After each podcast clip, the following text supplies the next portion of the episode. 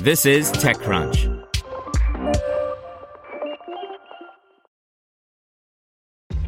This episode is brought to you by ShipStation. You know, some things take a lot of work, like sending little robots to far off distant planets. And just as that's challenging, so too is running a successful e commerce business, especially when there's so much to do. So I want to introduce you all to ShipStation. Now, I love using ShipStation because of its easy to use dashboard, which makes managing orders and printing labels a breeze and super smooth. Oh, and the customer service is just out of this world. It's exactly what you need to help grow your business. Sign up for your free 60-day trial at shipstation.com slash technews. That's shipstation.com slash tech news. You're listening to TechCrunch Startups. Today's story is brought to you by Deloitte, recognizing that no two companies are alike and neither are the paths to IPO. Deloitte helps emerging growth companies adapt and prepare for uncharted territory with high quality audit services that deliver key insights and help light the way forward. Deloitte.com slash US slash EGC. India's budget hotel startup Oyo enters co-working business with $30 million Innov8 acquisition by Manish Singh. India's Oyo has expanded its hotel chain business to more than 80 countries and entered the co-living spaces segment in recent years.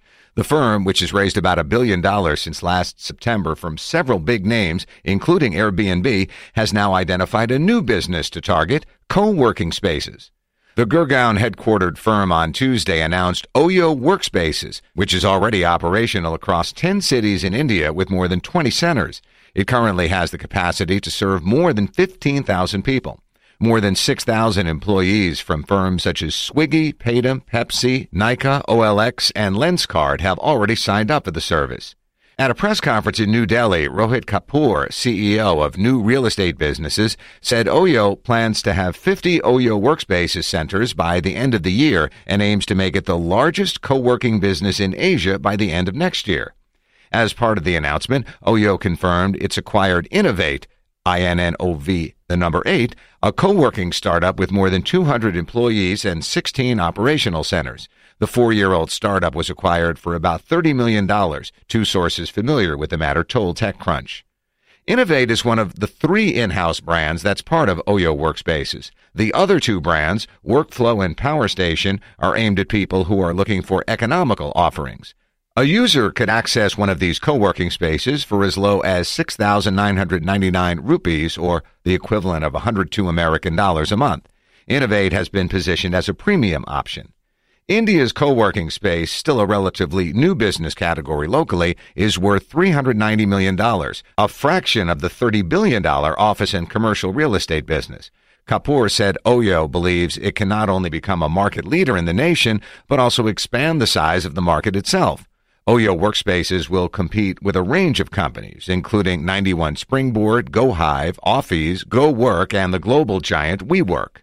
Oyo Workspaces will offer a range of services across all of its centers, such as a Wi-Fi connection, in-house kitchen, housekeeping, storage, and parking spaces.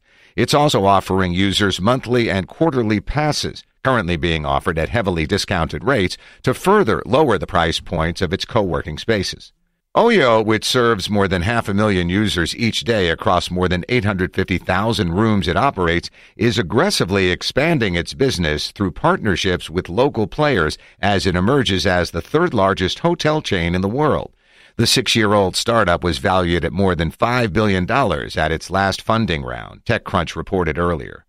Oyo, which serves as both listings and reservations platforms, makes most of its money from fee-paying franchises and bookings.